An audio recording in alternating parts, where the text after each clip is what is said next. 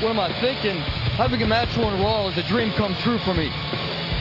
I didn't know it was going to be against Braun Strowman, so yes, I'm nervous. Yes, I'm scared. But if I could somehow, some way, pull off the upset, because I truly believe any man with two hands has a fighting chance.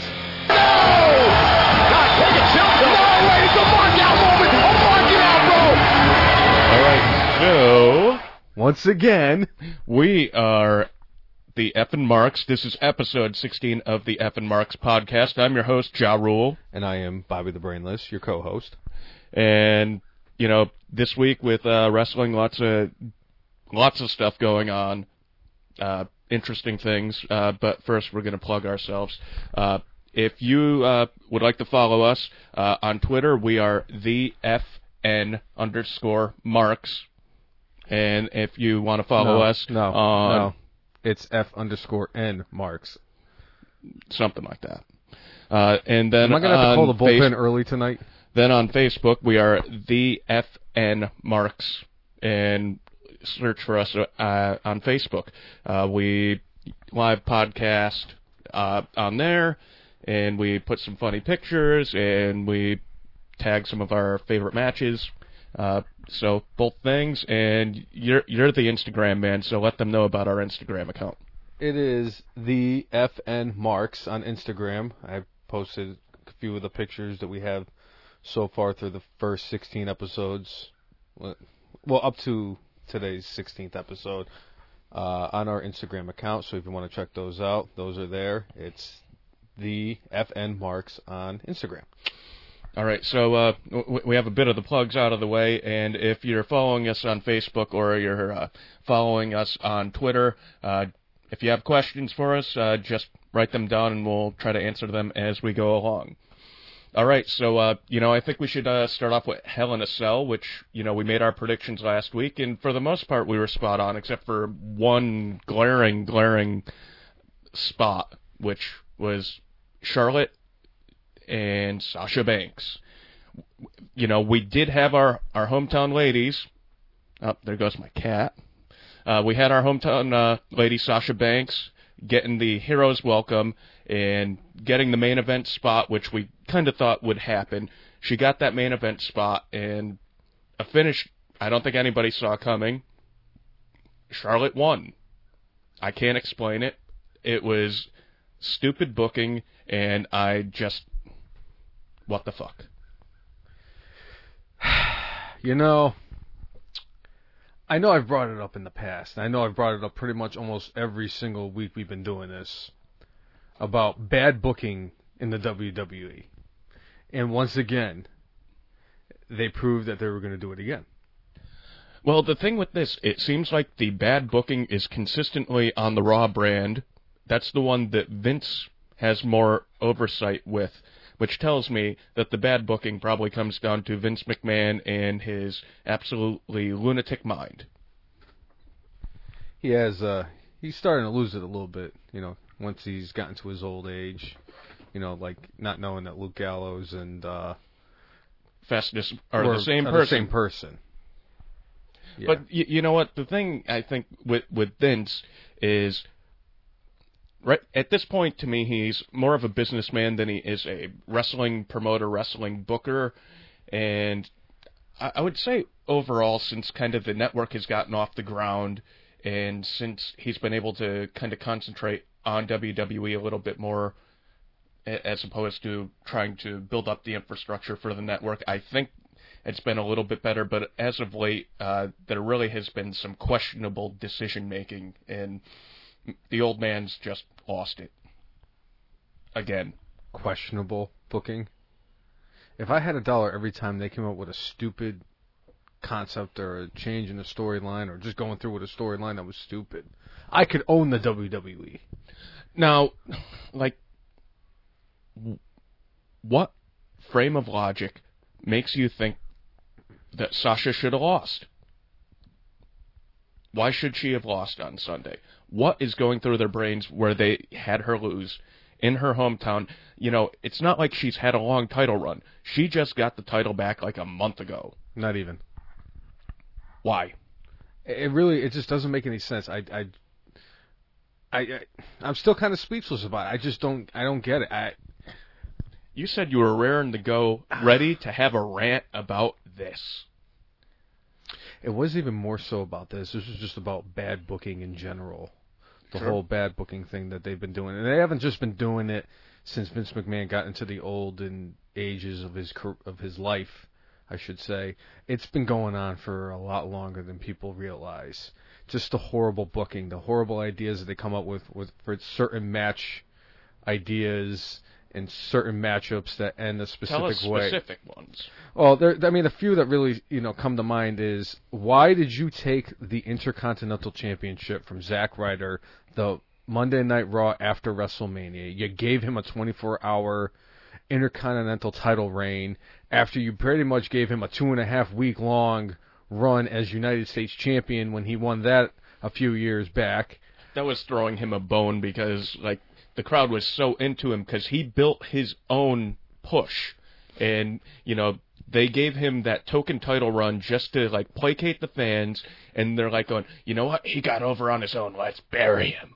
Yeah, freaking bullcrap. And you heard so many stories about guys who, after he kind of got buried, you know, they just kind of lost absolutely all hope for everything.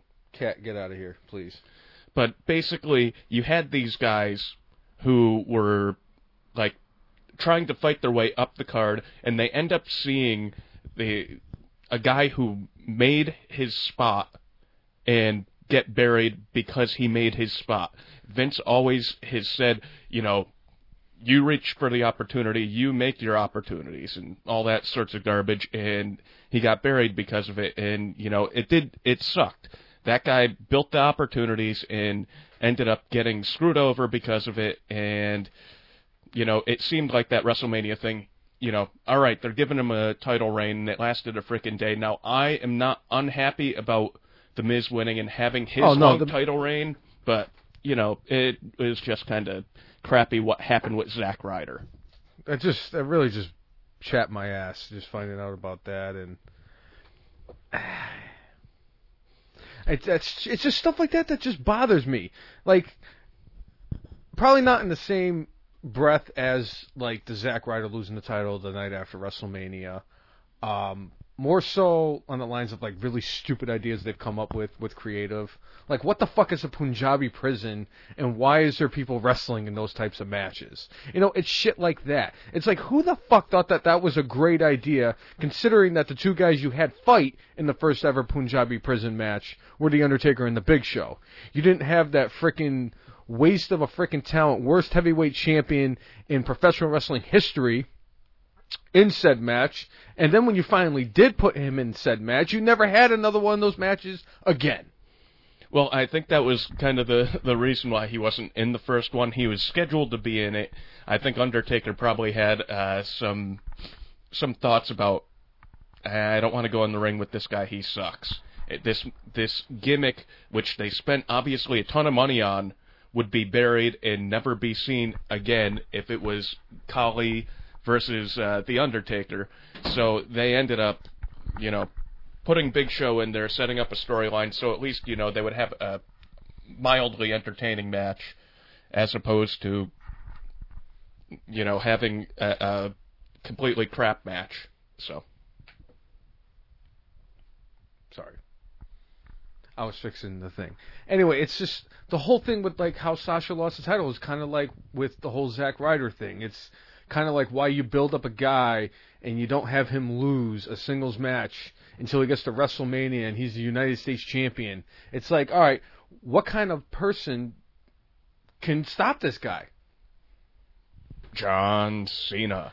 Uh-huh. It's, and we're talking about Rusev there. We we kind of switch. But I. I'm just I'm just coming up with like the horrible like ideas storyline wise that they've done in the past. This whole Sasha dropping the title as quickly as she did. Obviously, like you said, we didn't you didn't see it coming. I didn't see it coming. I don't think anybody really saw it coming. So it's just rumor has it nobody saw it coming, not even Vince McMahon. That was supposedly a last minute decision, and supposedly that's supposed to be leading to uh, a Bayley Charlotte feud, which is supposed to be coming up sooner than we thought. I, I think we. I think we're still on our way to seeing Sasha against Bayley at WrestleMania. but we'll see. Yeah. So that's all I really wanted to say about that. Another thing I wanted to bring up about the um, Hell in a Cell pay per view was they had three Hell in a Cell matches. All three matches were fantastic matches. All three of them had really stupid endings. To me, with all three of these matches specifically, uh, they all felt very different from one another.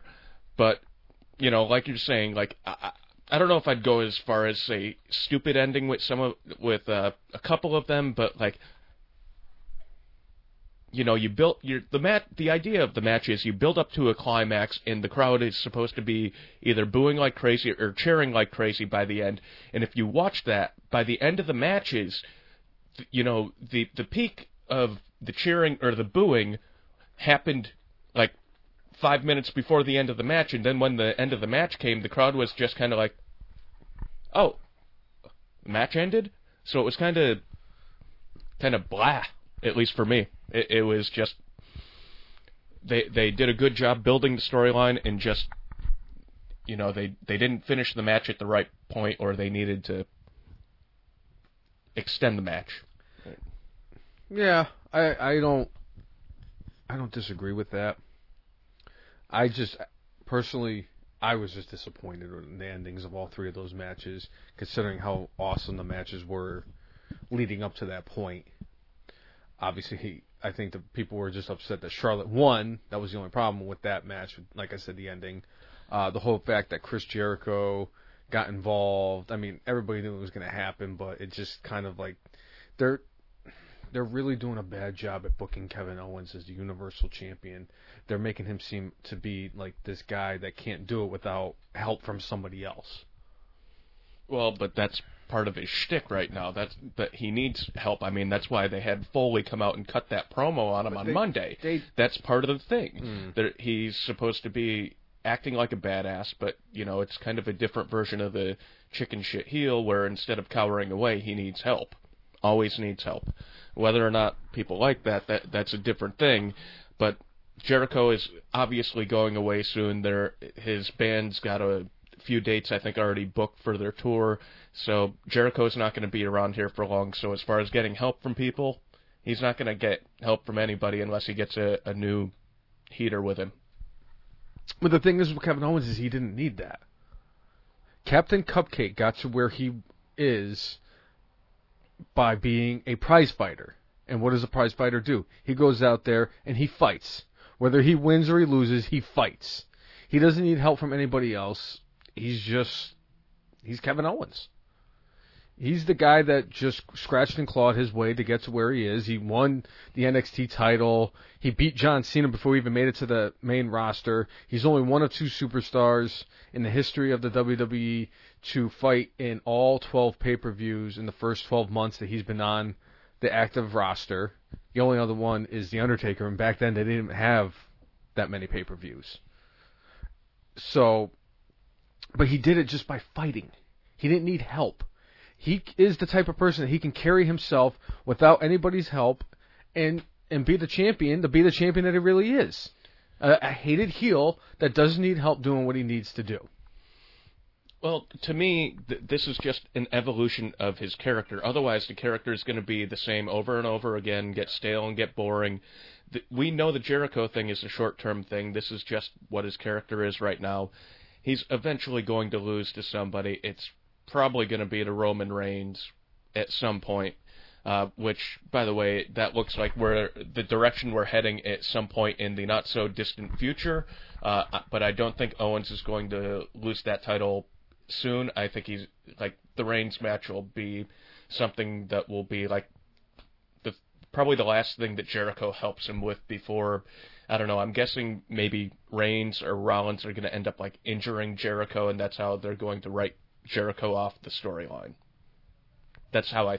That's what I think they're going to do in the next couple of months. Obviously, we still have a couple of months of Jericho because he's going to be in the Survivor Series Right. and he'll probably be at the pay per view after that, but then he'll be with his band. You mean Roadblock? Roadblock. Such a stupid, stupid name for a pay per view. It's I have nothing wrong with the name Roadblock for The Rock on GI Joe. Is it on the list? It's not on the list. Nothing else goes on the list. the The list has got, gotten so over, and people love it so much that Jericho has now turned the list into a heel. Nobody goes on the list. but uh, honestly, like though the, the three cell matches were great. If I were to rank them as far as like worst to best, I would say the Sasha and Charlotte one worst. Not that it was bad, but it was the worst of the three. I would say Rusev against Reigns was second, and by far match of the night, match of the week, probably match of the last couple of months was definitely the uh, Rollins against Owens match.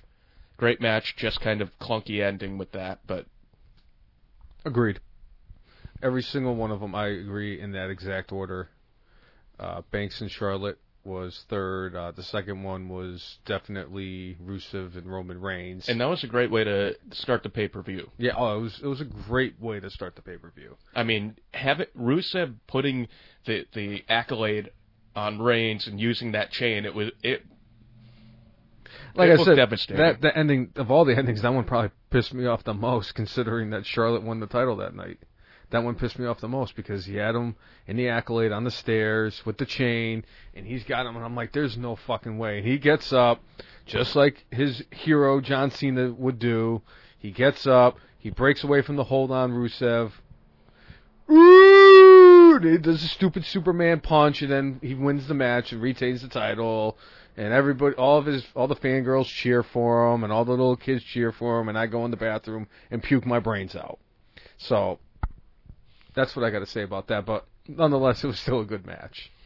Uh, so uh, as far as other matches on the card, you know, we we we had a what I would say probably the better or be- best of the cruiserweight matches that we've seen in recent time, which was the uh, the six man cruiserweight match to, that was on the kickoff show. You know, they actually kind of let them go out there and kind of do what they do as opposed to getting the three minutes they get on Raw and nobody has time to really show off what they could do, and it seems like very toned down compared to what we had kind of been accustomed to with the Cruiserweight Classic. I hope they continue to give these guys more time like this. This was something we had talked about last week where we thought that this would be a good showcase for them and it it, it was. I hope people were tuning in, saw this and hopefully, you know, they ended up on Raw not putting them in the third hour death spot. They ended up putting them, you know, in the middle of the second hour, so it wasn't as bad of a spot, and they actually gave them a little time for their match on Raw. But, you know, the six man tag, lots of great high flying stuff. To me, between Cedric Alexander and Tony Nese, these are the two guys to me that are going to be kind of the heart and soul of this division going forward because both of these guys I think really shined in this match. Not that the other guys were terrible. It's just these guys stood out more. I I couldn't agree more with you on that assessment, especially with Cedric Alexander and Tony Nese.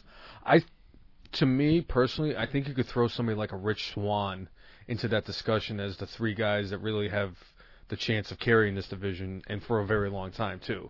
As long as uh, as long as they keep it around and Vince is like, this is a terrible idea. Well, one thing that I heard uh, discussed in another podcast, and it made me think. WWE has one of my favorites and one of your favorites from the Cruiserweight Classic signed, and we have not seen an inch, an iota, a speck of him on TV yet. Jack Gallagher. WWE has this guy signed. He's so unique and has such an interesting way of performing, and we have not seen him since he has been signed. He hasn't been on NXT. He has not been on Raw. He's been on nothing. Where is he? Maybe they can't see him because he's so pale. Maybe John Cena buried him before he even got on TV. Maybe everybody thought it was Sheamus's kid, and they just brought him back to Sheamus's wife. You you never know, but I know I realize that when you're trying to build something that's brand new, you can't like just yeah throw everybody out there at once. But I mean, to not showcase this guy at all, I mean, he's a unique talent and he's unique looking. I mean, yeah, he's pale like Sheamus. He has the red hair like Sheamus, but he weighs about a fifth of what Sheamus weighs. Like I said, it's his kid. Sheamus is crap bigger than him, I think. But like, uh, Gallagher needs to be on TV. He, they need to bring a guy like that in because he's another guy who could be, I think, a potential difference maker. My hope is that they're looking for the proper way to bring him in and proper way to kind of promote his character. Maybe they're repackaging him. Well, I mean, he didn't really have a quote unquote character per se on Cruiserweight Classic, but you could tell just like Okay, maybe they're different. Maybe they're packaging him. I don't know. Well, with uh, right now, it seems like Kendrick is the guy that has He's built the the most. He's the one who's built the most depth with his character at this point. You know, you got Rich Swann, who's the entertaining one. You've got Cedric Alexander, who you you know a little bit about, but you know he's awesome in the ring. You got a guy like T.J. Perkins, who they've got a little bit of a storyline going with, but you know, not we need to know more about him. He needs to have more mic time. But again, you can't build all this immediately. You need to kind of cultivate cultivate it and move forward. But I, I want to see Jack Gallagher.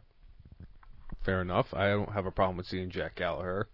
Uh, speaking of the cruiserweight division and Brian Kendrick, somebody walked out with the cruiserweight championship after Hell in a Cell, and that somebody wasn't T.J. Perkins. I, I kind of figured that, you know, this was the only title change before the pay per view that I saw coming, and you know, the storyline they built here is Brian Kendrick acting like this is the end of the line for him. He needs this to, you know, earn money for his family. He he's like a heel version of Heath Slater, I guess, at this point. But you know, we end up finding out. Oh well, I know T.J. Perkins was soft. I I I've known him for a long time, and I you know, played on the fact that, you know, he has a lot of heart and I knew that he was going to let up as soon as I pretended to have a leg injury. Now, is he S O F T or is he S A W F T? He's SOFT. Okay. I just wanted to establish that. And that's all you had? That's, all you had. All right. So So it- it's an interesting way to tell this storyline, and it led to a match, uh, a return match on Raw, which I thought was interesting, where you know T.J. Perkins was all of a sudden fired up because he found out, hey, I've been had, this, that, and the other thing, and Hey, he shouldn't be mad.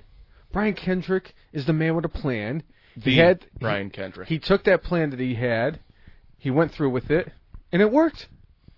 Well, and he had another plan on Raw and ended up using the champion's advantage. And instead of getting back into the ring before the 10 count, he ended up, eh, I'm going to slip out. And you know what? This guy's going to waste his opportunity f- during the rematch because I'm going to end up. What are you doing? Stop Look at my checking that damn thing. It's my phone. Yeah, it, it's it's your phone. We're in the middle of doing the podcast, though. Well, what if it's somebody? That, Concentrate. what if it's somebody that's following us on Twitters? It's going to show up there. Well, what if it's somebody You, tweeting? you've at- got you've got no reason to look at that. Just just pay attention to what we're doing.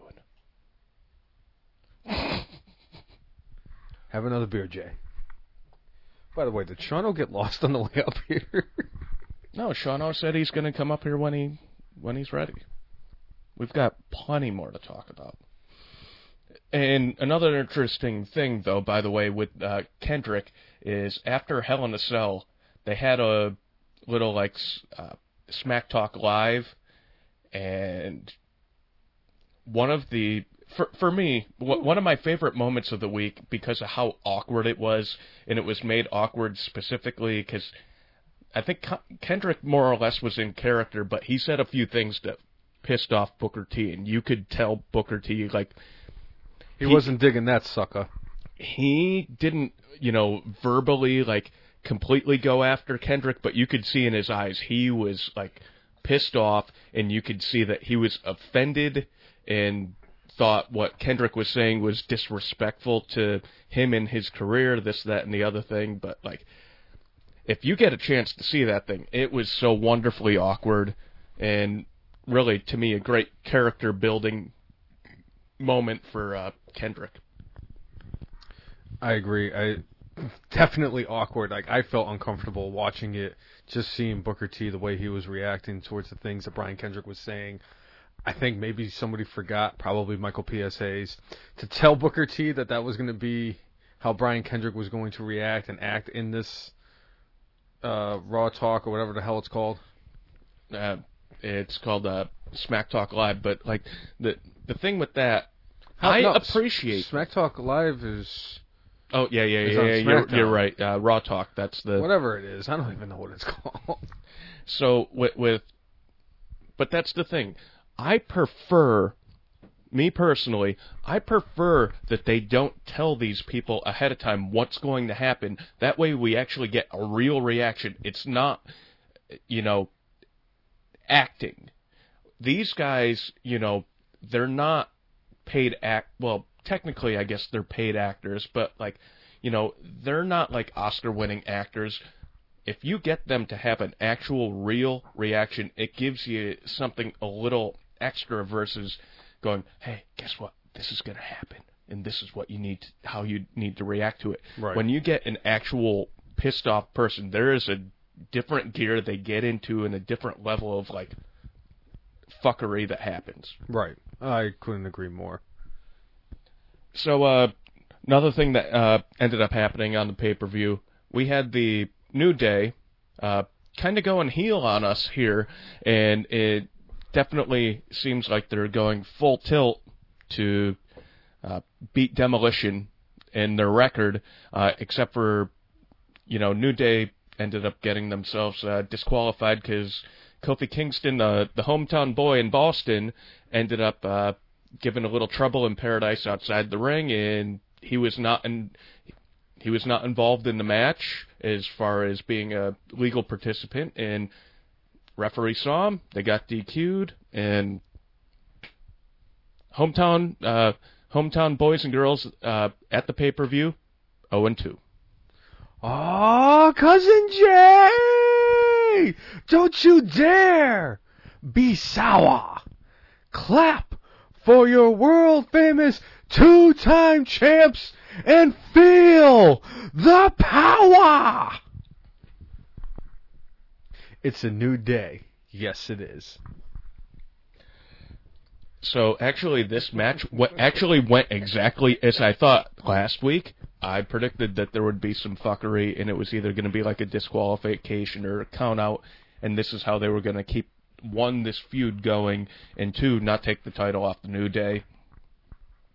And uh, you know what? There's nothing wrong with on occasion being predictable, and this match was predictable, but uh, entertaining enough. It seems like Sheamus and Cesaro are starting to kind of find their niche as far as like not working they they work well together but you know they're kind of trying to one up each other and they're you know each guy's trying to say I'm the leader. It's not quite the same, but similar to when uh, Kane and Daniel Bryan both said, "I am the tag team champions." Right. No, I am the tag team champions. Each one of them is saying, "Hey, I'm the leader of the team." No, I'm the leader of the team. No, it's interesting. I, I, they're they're certainly gelling, and I kind of like the chemistry that they have. I still would prefer these guys to be single stars, but you know what? If this leads to them with a title reign, or leads to uh, something bigger for both these guys, why not? It's not the worst thing they could have done. And I've I know I've been talking a lot about bad booking. This was not bad booking. I didn't like the ending of how they did the best of seven, where they they basically ended in a no contest because they both knocked each other out. Yeah, bad booking. Them as a tag team, I don't have a problem with it. Both very talented guys. Both guys that could really benefit from having the other one on their team. And you know what? They're not a bad team, like entertainment wise. They're they're actually fun to watch because it's funny watching those two Jill, kind of like what you said with the whole Daniel Bryan and Kane thing when they were Team Hell No. So They're the odd couple. They Yeah. don't quite match, but they They're they're they make it work. right. That's yeah. That's exactly it. Yep. Uh, I don't hate it. I think I uh, to be fair, I actually think they're going to be the ones that uh, take the titles from the New Day when it happens. And I think it's slightly possible that they take the titles before they beat Demolition. Chance. I don't think so. I'm not 100% 100% convinced that it'll happen, but I think there's a small chance that they get close to demolition because, again, if you're talking about predictable, right now predictable would be they beat demolition's mark, and if Vince is like going, yeah, everybody thinks they're gonna win this, and you know get past demolition, well, ha ha ha, I'm gonna swerve them. Do you think that the New Day hits Vince with their shtick when he always says, you know, when he goes to tell them that I'm going to take the titles from you? Do you think they go, oh, Mr. Vince, don't you? And then just do the whole fucking shtick. And then he's just like, all right, you guys are right. You can keep the titles a little bit longer. M- Maybe a few months ago. At this point, uh, who knows? The, They the make crazy him a lot of money, though, those three. Well, I mean, their merch has been selling off the shelves. I mean, for me, their act has become a little, little bit stale. But like, I they had a, you know, I think a pretty good and interesting week this past week. But for the most part, I think their stuff has been falling flat for a couple of months. I think Big E eventually is going to be the one that kind of breaks out from the group and becomes like a, a a bigger star because he has more of the look that Vince looks for, and having somebody to be a big single star. But you know, honestly, right now, you know, all three of these guys are in a better place than they were when New Day started. Oh, absolutely. So I, th- you know, this is one of those times where putting a, a group of guys together really has benefited everybody. Yep. Couldn't agree more. So another match that we had uh, on Hell in Cell, uh, we had Bayley against uh, what, what do you refer to her as? Uh, Dana Brooke. She, what's her name? Dana Brooke. Oh, yeah, Oh, you mean Big Boobs McGee? Yeah, Yeah, yeah, that was who fought Bayley. It wasn't Dana Brooke. Don't you dare be sour. Uh, you know, uh, they had, they did a good job of telling a story in the ring about uh, Bayley getting her shoulder worked over. It seemed like she wasn't going to be able to overcome, but you know what? Lately on TV, they've been having her getting uh, getting beat a lot, and she went over and little Bayley to belly suplex one two three okay match. Uh, it was kind of in a rough spot because it came after one of the Hell in a Cell matches, so the crowd was kind of hyped up for the Hell in a Cell, and you get to that match and crowd just when you get hyped up that much, you kind of need a couple minutes to get through things. But Right. you know, they had the right person win this match. Uh, could have been better, but you know they kind of put the uh, storylines forward, and I think we're gonna keep on seeing a progression with Bayley. They kind of have had Bayley winning is a way for her to move forward and possibly go against Charlotte as the uh, next challenger. I think Sasha will probably have uh, a rematch, and then we're gonna go into Charlotte Bayley mode. And I don't know. I don't see Bayley winning the title necessarily immediately from Charlotte. Uh, but nobody's beating Charlotte until WrestleMania. See, I'm still convinced that we're gonna end up seeing Bayley against Sasha at WrestleMania. I think that would be a far better match based on what we've already seen from the two of them. We had the uh, Iron Woman match, which was fantastic, and we had the uh, Takeover in Brooklyn match at SummerSlam a year and a half ago, which honestly probably match of the year was absolutely fantastic. I'm not saying that a match with Charlotte and Bayley or Charlotte and Sasha at WrestleMania would be crap. It mm-hmm. would be I'm sure it would be great and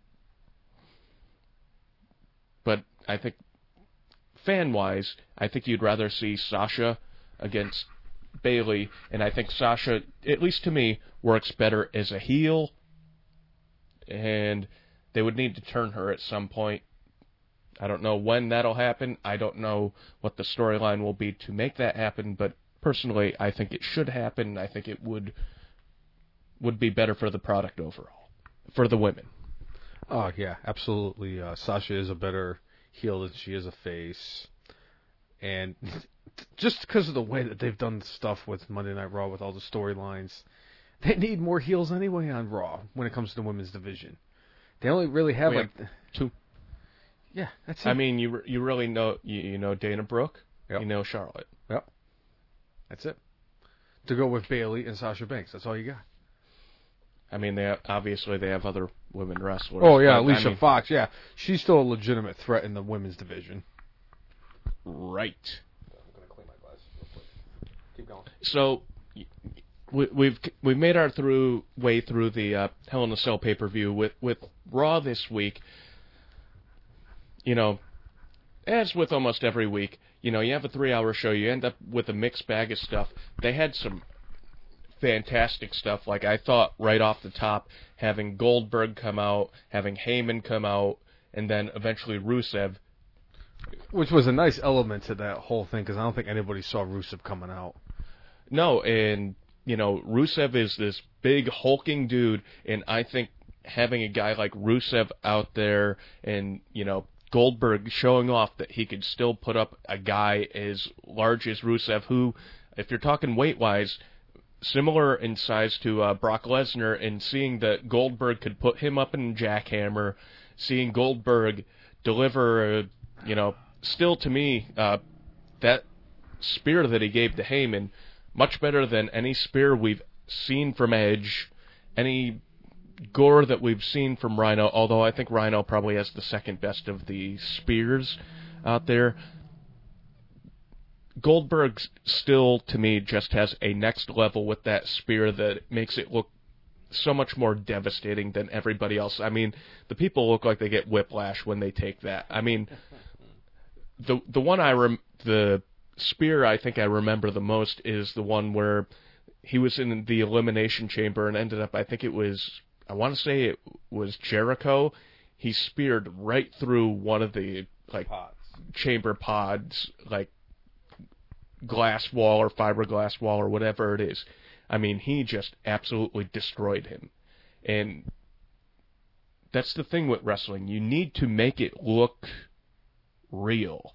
You need to feel like, you know, somebody's getting their freaking ass kicked. And that's what Goldberg's spear feels like where Reigns his his is all right. It's it's a notch or two above the Edge spear, which I, I would put probably at the bottom of What? the list. Edge's spear sucks. Compared to Roman Reigns, Yes, Roman Reigns, no.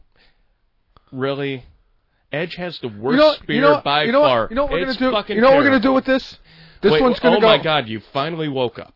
Hold on a second. You finally know woke up. You know what we're gonna fucking do right now? This You're is exactly gonna what we're look at the right now. you're gonna look at the terrible spears No. that Edge has Nope. Edge, Edge has That's- done throughout no, his career. No, you had yours. I have this though. that Roman Reigns does a better spear than Edge. Every day of the week and twice on Sunday because Edge's spear sucks. Now, I think Edge probably sells the pre spear better, but the actual move itself, Edge's looked like an absolute piece of crap. I could have kicked out of it a, a half count. It, it, you wouldn't even have gotten to one. Absolutely terrible spear. Are are, are you going to find something, or am No, I? I got have- no, I got something. Don't you worry about this, okay? I got this. I got everything under control. There's only one way for us to figure this out, okay? There's it's we're in a democracy. And in a democracy, what do, what do we have to do in a democracy? We hand it we handle things a specific way. So you think that Roman Reigns has a better spear than Edge. I think that Edge has a better spear than Roman Reigns. So what we're going to do is we are going to put this. Wh- Why don't we wait until the podcast is over? Nope, I'm doing this right now. Mm-mm-mm. So I want these people who are live tweeting right now to actually be a part of this. There's nobody watching right now. Yes, on- there- there's nobody watching. Really? Fine. I was going to set up a poll. we could set the poll up after. Edge has a much better spear than Roman Reigns. I don't care what you have to say. Pretty soon you're going to tell me, let me guess, you're going to tell me that Hideo Itami has a better knee to the face move than Daniel Bryan did when he was in using that same move in the WWE, even though Hideo Itami stole that move from Daniel Bryan. You know, y- you think this gets under my skin. It doesn't at all. I know you're trying to get under my skin, so it doesn't affect me. I don't care. I'm not trying to get under your skin. What do you think I'm trying to get under your skin for? You say this all the time like I care. I don't. Wow.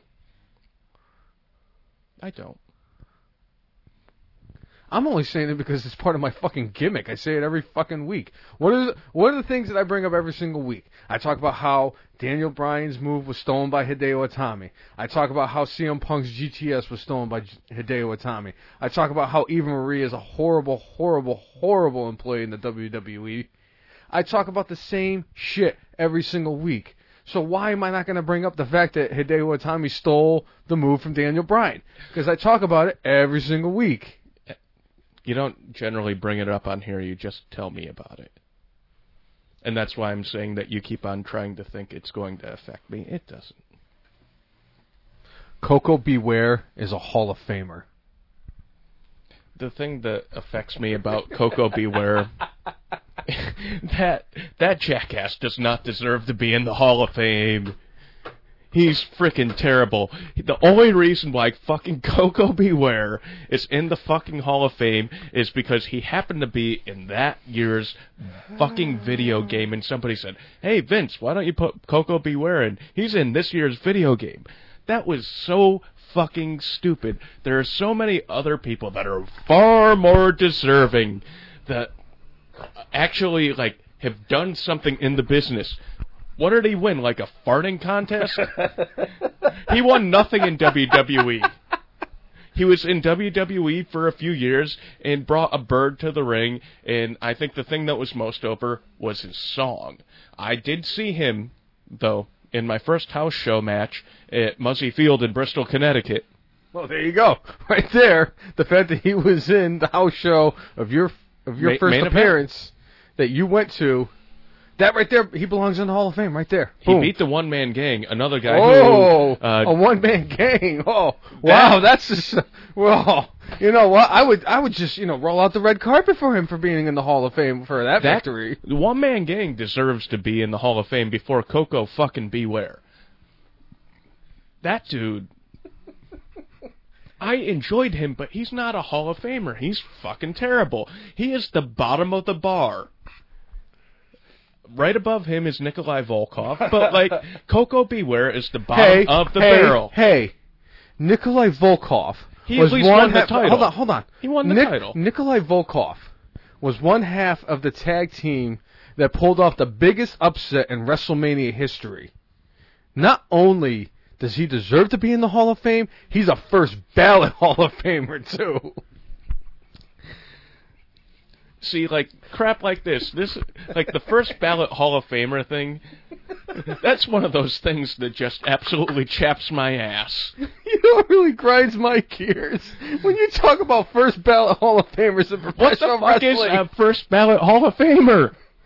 Ric Flair was still a, a performer, A- and he got put into the Hall of Fame. But Michael Cole sits there on commentary all the time. He's a first ballot Hall of Famer. I, I mean, to me, Edge would be a first ballot Hall of Edge Famer because Hall of Famer. because he got in, you know, the very next year after he retired. Stone Cold, it took several years after he was well, he didn't have the strongest relationship after he left either. he was the Raw general manager immediately after his last match. So it's not like they couldn't have put him in. I don't know if they were waiting for him to go in when they were in Texas because they were in Houston the year that he went in. But like, is he not a first ballot Hall of Famer because it took like three or four years after his last match to get in? No, because if you think about it with like the professional sports, like in the NFL and Well, Major League usually it's like Baseball five years. NBA, you have to wait five years. But So Edge I went think- in I the think year after Eddie in- Guerrero went if, in immediately. if you get in within five years of your retirement from your last wrestling match, then you're an absolute first ballot Hall of Famer. That's what I'm saying. I'm not saying that, you know, 12 years after you leave, like if Chris Jericho retires, he's not going to get into the Hall of Fame 12 years from now. No. Chris Jericho is going to be in within the next two or three years. Well, with Jericho, the thing that will be tough with him, he's more or less said on many interviews I've read with him, Jericho said he's not going to have this big thing announcing his retirement, so we're not going to know when he's actually done wrestling. You know, he could, you know, one day when he's 60 years old go, you know what, I want to do a wrestling match. And he'd probably be better than about 48% of the people on the roster, even at 60. But the the whole first ballot Hall of Famer thing, uh, unless they actually come up with some sort of guideline of like when it is, like Bruno Sammartino. Technically, he's not a first ballot Hall of Famer, and he is. If you're talking about a legit Hall of Fame, he should be the guy that should be in there first. Not only should he have been the first guy in there, they should have just named the Hall of Fame after him. I I mean, not that there's anything wrong with the dude that they put in first on his own, Andre the Giant, because he really was the thing that WWF at the time had kind of built their legacy on. Hogan was super over, and after WrestleMania 3, Andre the Giant put that dude into the stratosphere, put him, him on a, the next level.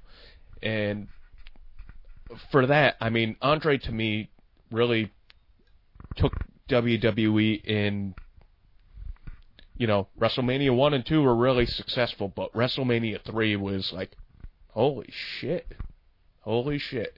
So, you know, if it was Andre the Giant on his own, that that's okay. But Bruno really like, he went in like they had had the WWE Hall of Fame ceremony for several years before finally convincing the dude, hey, take this, take this uh, honor that we're bestowing upon you. But yeah, fucking first ballot Hall of Famer, fucking terrible thing that Michael Cole brings up all the time. It's almost as bad as when he talks about WrestleMania moments. It's also bad when he says vintage anybody. He says vintage every pay per view. I'm, you know, I'm gonna just the day he says vintage Cedric Alexander is gonna be the day I put a bullet in my skull. And I'm not even joking. The day he says vintage Cedric Alexander, because he will, in about three or four months, he's gonna say vintage Cedric Alexander. That's gonna be it. That will be my last day on this planet. I will, I will buy a gun. No, I will rent a gun and buy a bullet and put that bullet in my skull. Okay. That's where I, That's that, pretty that's, that's, dark. that's just that, that's well, it's Michael Cole. Michael Cole deserves what I say. Typically, I would say I would just drink a gallon of bleach, but you know what? No, I don't even want to. I no, I just have to go and I have to go fast. So I'm just gonna let a 22 just rattle around in my skull. I love how you, we really just went off the rails there. I'm glad you got me fired up about the whole Koko B. Ware Remember when you said I couldn't get under and- your skin? No, I said you couldn't get under my skin about Hideo Itami stealing people's moves. It doesn't bother me. I know that you're trying to get under my skin. I knew you were trying to get under my skin by mentioning first ballot Hall of Famer and Koko B. Ware bullshit. But something, you know what? That's something that needs to be talked about. You you That's you know what? You know what? I'm glad that we got to witness that. I really am glad that I got to witness that because that's all I wanted. I just wanted a little emotion out of you. You wanted you wanted you know what? You want you wanted to be brought. You got got, son. Whatever. I mean, all you really have to do is bring up something, and then I will just I'm- completely lose my mind. But we're not going to Uh, uh, do that. no, no, I'm not going to do that. I promised you before the podcast I wouldn't bring some uh, some things up today, and I'm not going to. That being said, let's move back to Raw. and honestly, I thought this Goldberg. Tonight, we were way off.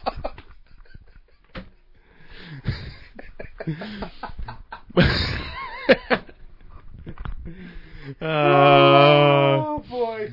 Uh, but honestly, I thought the Goldberg segment with Paul Heyman, this segment made up for that shitty Paul Heyman segment the week before in with Minnesota where they tried to put over Goldberg and Brock Lesnar's home state. Yeah, that was a smart move. Let's just put that on Thanks, the list. Vince. That is on the Hold list on. of Vince McMahon's stupid No. booking ideas. Thanks, Vince. Hold on a second. It's that- Write it down. Write it down. Right, right, right about. It, it, is. Vince McMahon? Vince McMahon? Vince McMahon is making the list right now. Uh, I, I'm pretty sure it's for stupid booking. Stupid booking. It's good. Oh, the list of the fucking marks. Vince McMahon. You just made the list.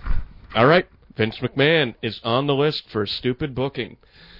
Uh, that being said, in our home state of Connecticut, in the capital city of Hartford, we had tremendous booking where we had Goldberg giving a jackhammer, and we had Goldberg giving a spear uh, on Raw to, to get the show off to a hot start.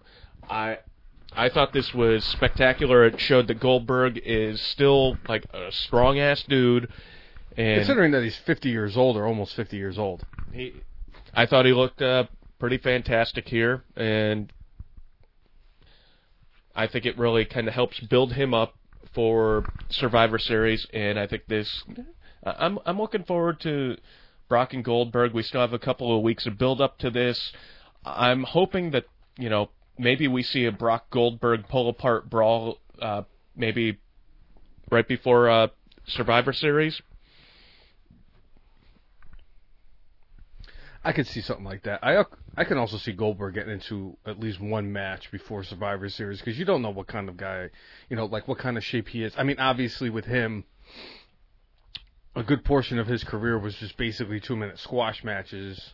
I think, uh, like when you see him when he's in like his wrestling tights, he's going to be in fantastic shape. Whether you're in ring shape, that's a different thing. I mean, I think The Rock found out a couple of years back when he went against Cena in WrestleMania. You could tell that he was a lot in of ring tip top shape, but as far as like being in ring shape, you could tell he was totally gassed about 15 minutes in, and the match lasted another like 20, 25 minutes. And ironically enough, I think Cena helped carry him through the rest of that match. Did he carry him with his golden shovel? Well, actually, no, because he, Cena lost that match. But Yeah. you know, Cena ended up carrying him. Uh, whether or not Brock could carry Goldberg to a good match, I'm just looking forward to a good physical match. Uh, I think this is going to be one of those ones where Brock actually ends up, you know, like ramming his head into the post, and we actually get to see blood on TV. I think, you know, it's the Survivor Series. That's part of the gimmick, right? You're surviving, so you sit there and you bleed and you do this, that, and the other thing, and but I'm looking forward to that match. I think they did a good job of building up. You know, Goldberg is somebody who, you know, they kind of said, eh, he's kind of old. He hasn't done this for a while. He showed that he still has something left in the tank to me. It's going to be interesting just to see him get into the ring. If he can actually go for like 10, 15. I mean, like you said, The Rock was gassed after like 15 minutes and then wasn't even halfway through the match with John Cena at WrestleMania. And he only had like, didn't he only have like one match building up towards that, or did he have? A, the- the only was that the year before? Was that the year after when they when Cena Technically, it was title? the year before, um, where uh, Rock and Cena ended up having a tag team match against R-Truth and The Miz at Survivor Series. That was the only match that Rock actually had building up to that yeah. uh, WrestleMania match. Now he had done a lot of practicing with uh, Curtis Axel, who we'll be talking about a little bit later. We are. Absolutely, Why are we going to talk about Curtis Axel? we always talk about Curtis Axel every week. Really? Yeah, allegedly. Uh, but you know, even Rock, who was in fantastic shape, w- was not in ring shape.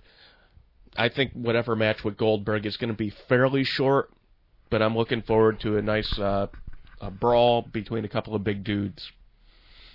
So, so the next match on Raw we actually kind of talked about. So we don't need to go there. T.J. Perkins and Yeah, and we- the Brian we Kendrick. brought that uh, up.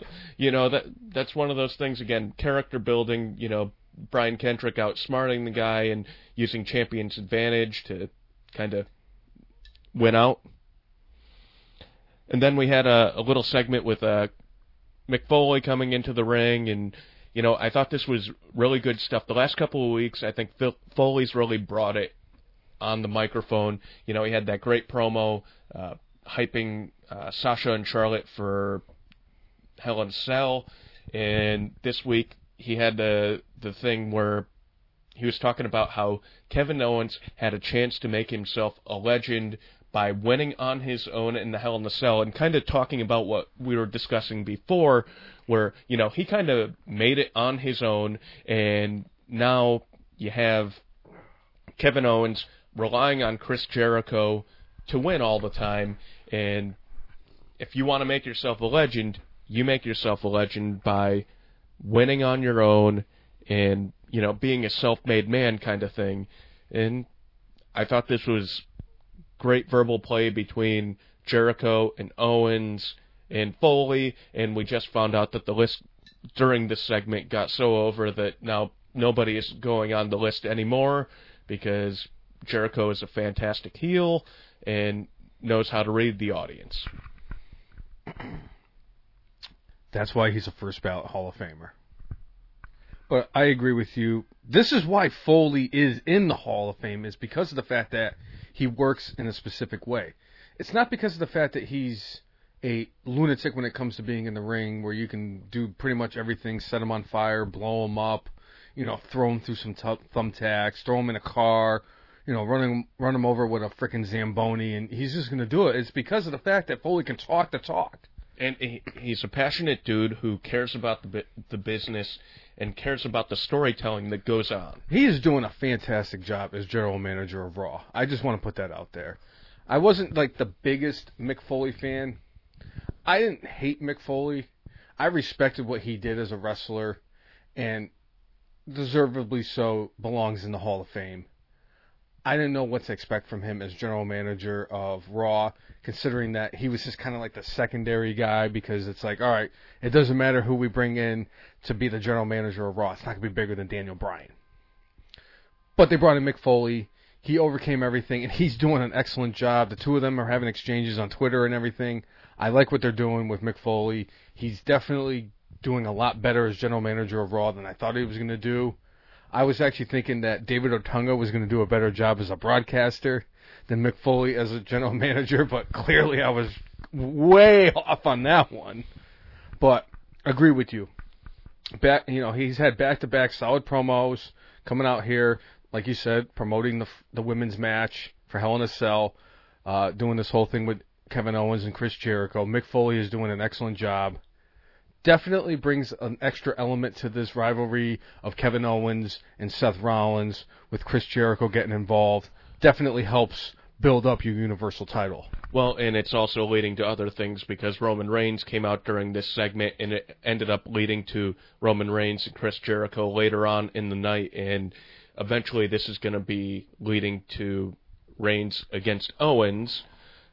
Again, whether or not you like the storylines, that's fine, but like at least they're building a story and it seems like it's something that they actually have some some thoughts about. Oh, look what we have here. All right, It's a it's a couple of haters. we got ourselves a Sean O here, huh?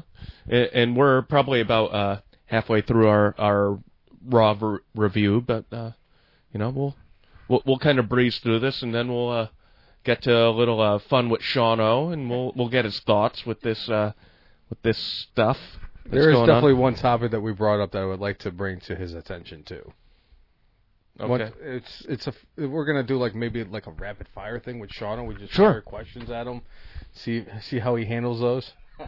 All right. Um, All right, else? so uh, one one thing that we had going on here is, you know, Braun Strowman. His storyline lately has been about, hey, we need, I want competition, Foley. You need to give me competition. They had a funny little like backstage segment where he's still not got getting competition. He kind of verbally like goes at Foley, and Foley's like, if you're trying to scare me and trying to get me to do something, you've done it.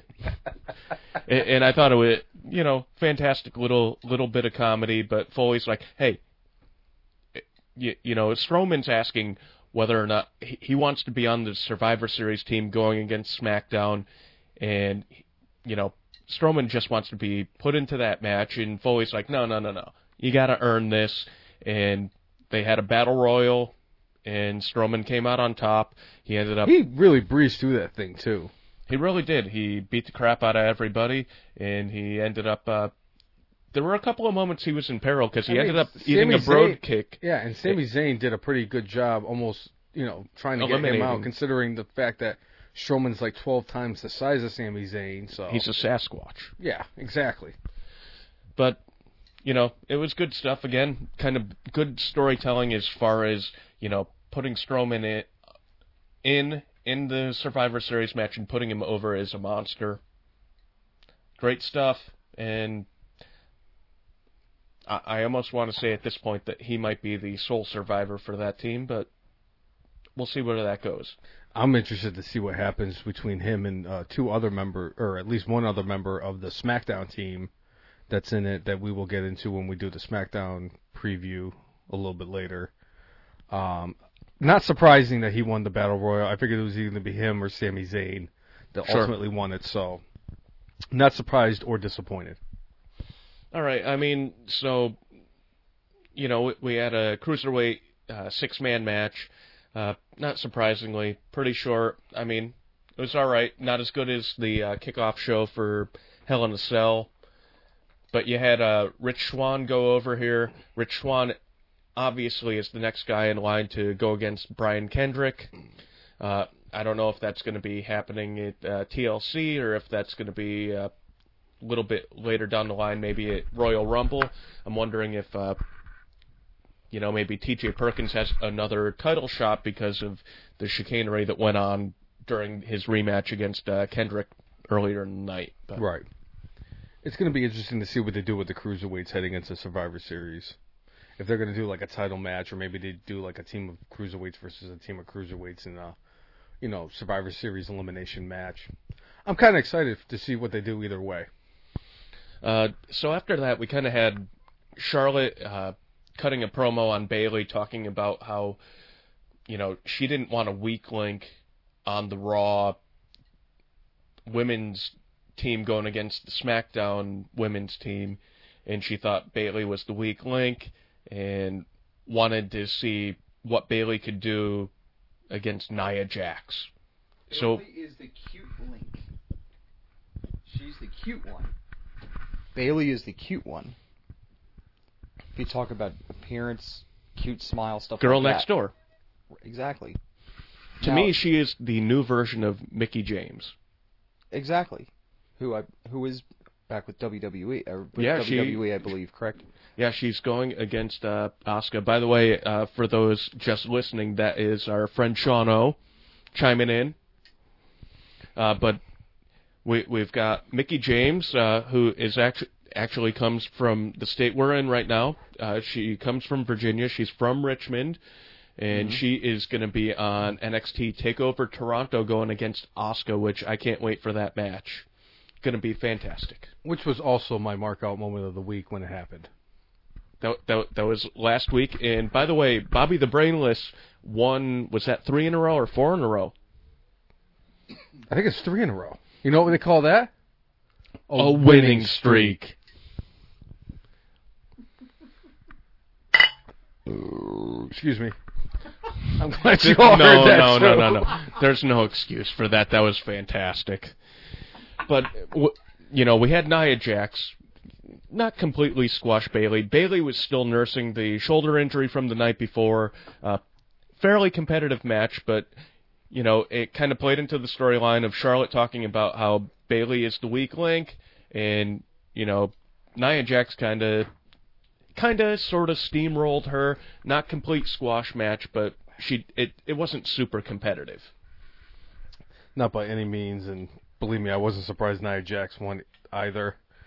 Nia Jax is definitely kind of like what the Braun Strowman is to the men's team.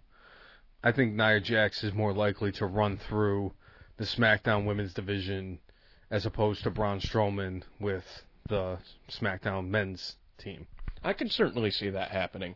Uh, but it, again, should be interesting to see how the storyline ends up playing out.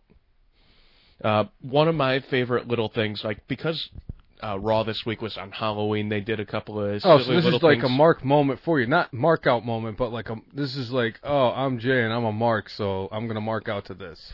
Well, this wasn't really mark out, but I thought it was funny that the New Day basically dressed as three of the different gimmicks from The Godfather. They had The Godfather, they had uh, Kama, and they had Papa Shango. Which was my favorite, by the way. I liked Papa Shango. It didn't last very long because it was just kind of Weird. yeah, but I thought it was hilarious that that they had that in there.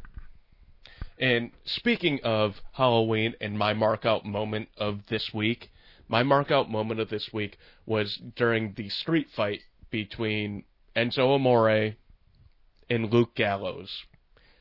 Luke Gallows wearing the jack o' lantern and getting DDT'd into the ring, in, into the mat, was just fantastic. Was it glorious? It was almost glorious. It was not exactly glorious. Only Bobby Roode is glorious. That's very true. Very good moment as well. I agree with you on that. Um, But it's not your mark out moment of the week, is it? no, it is not my mark out moment of the week, and I will bring up my mark out moment of the week when the time is right. So I, I thought this street fight, like, it was exactly what you would think it was. It's like every time you watch Jerry Springer, and Jerry Springer like has like the wedding cake, and they have all the food. They had, you know, the ring lined up with pumpkins. You had pumpkin pie. You had all sorts of things like that around the ring.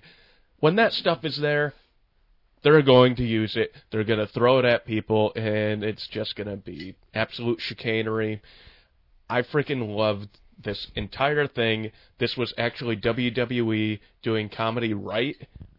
I loved this segment. I loved this match. A lot of fun. I thought it was funny that, uh, you know, Enzo dressed up as Buzz Lightyear, and even funnier to me, just, you know, being a freaking, acting like a freaking 10 year old. Big Cass is Woody. Big Woody. I thought was hilarious. I couldn't agree more. Fantastic whole thing, especially with the whole innuendos that they made with the, you know, Buzz, oh my God, Woody. Toy, yeah, with the Toy Story background with all the jokes and everything.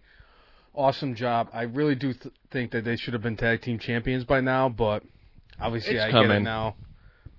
So And uh, another thing we had, uh, oh, this is kind of forgettable, but Sheamus and Cesaro beating the Shining Stars, Shooting Stars, And the si- whatever and since, stars. And since it was so forgettable, that's all we really need to bring up with that because nobody really cares about the shitting stars. and and that's all I got to say about that. They got over. They beat them. Big Boom. surprise.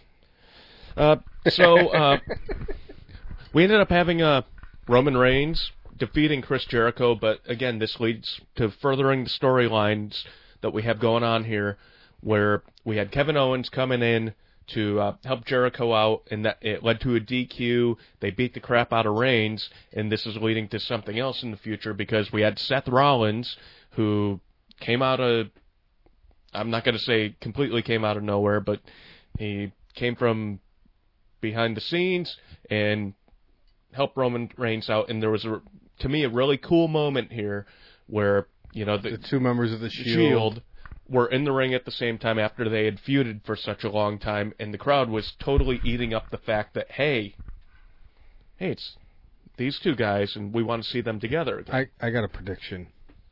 At Survivor Series 2016, we will see all three members of the Shield together once again at some point during that pay per view. I agree. I think that that'll be a cool moment. Obviously, I think on Raw that that was a cool moment to end on. And unlike Hell in the Cell the night before, they actually ended up on a high note. Terrific stuff. All right, let's uh let's breeze through NXT real quick. We had about uh, four matches, It, it was all Dusty second round- Classic stuff. all Um, second round matches for the Dusty Rhodes Classic for the tag team tournament.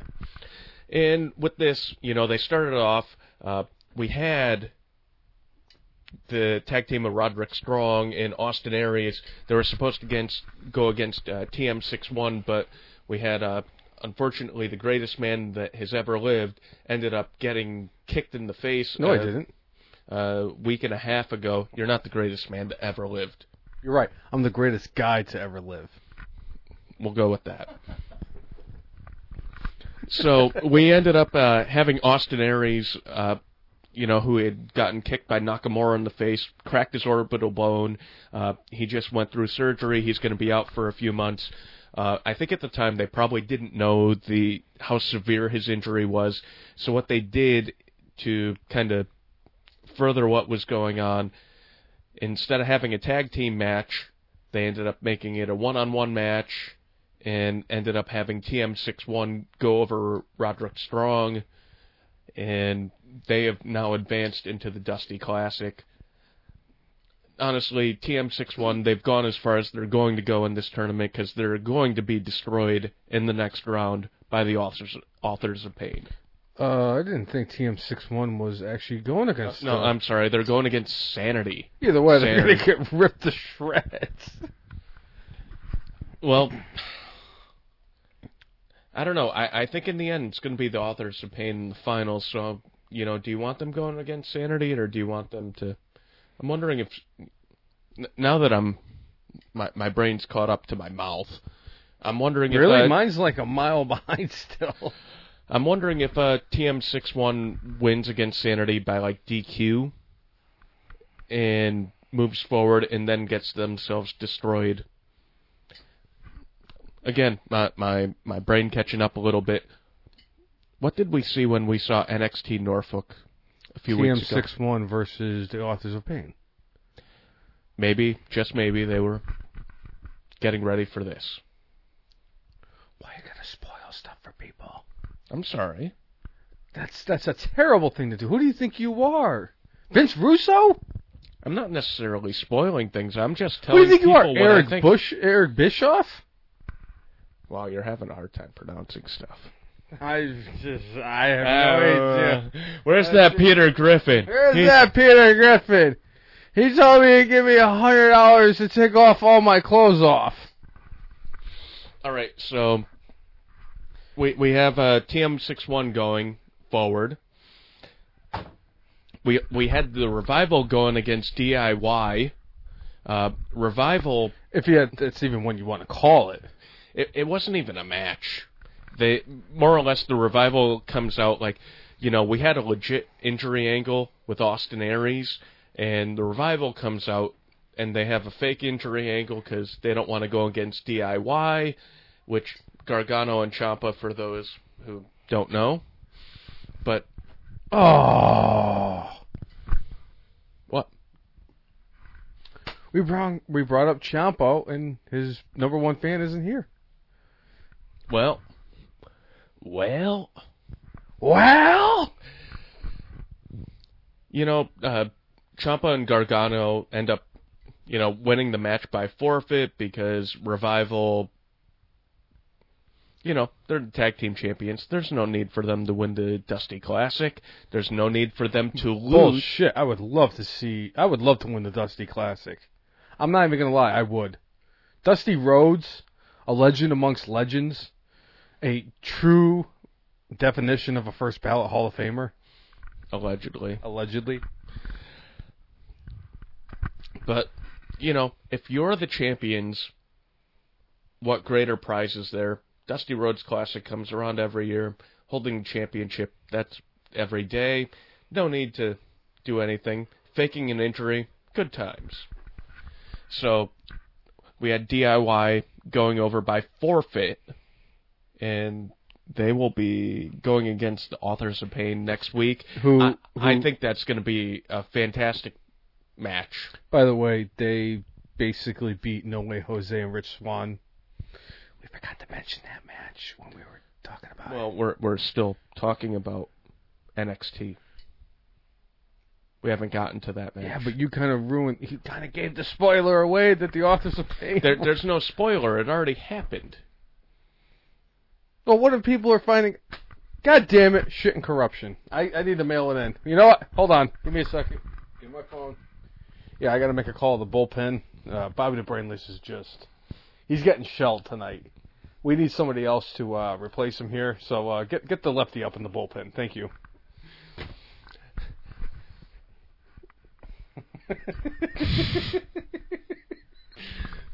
The authors of pain actually had a, a you know what I I'd say it was a, a, a, a, a pretty competitive match against the probably two most entertaining folks on NXT. You all right over there? oh my god! Woo! Oh god! Oh god! Oh, just give me a second. We call this bad chemistry, folks. Bad chemistry. Oh, oh wait, no, What are you no, no. This about? is We don't have- fantastic. This is don't, have, we don't have bad chemistry. We have fantastic chemistry. It's not my fault. It's like water and oil. it's like.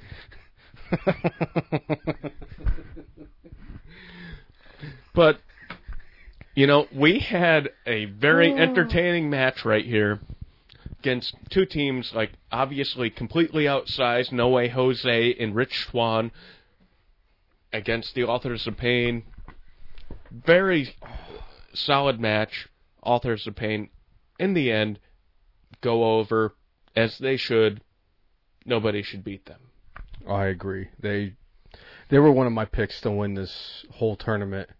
It was either going to be them or Team DIY. So, and it's kind of funny. DUI. What do you mean? It's DIY. Yeah, I, I know it's Team DIY, but DU, DUI right now. I'm gonna hit you with my microphone. Mic drop.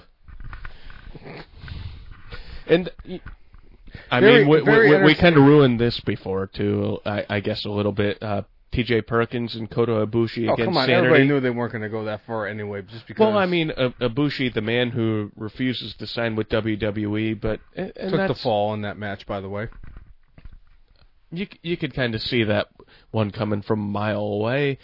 Uh, Sanity, I think they're an interesting team, and uh, I look forward to uh, seeing what they do at Sanity.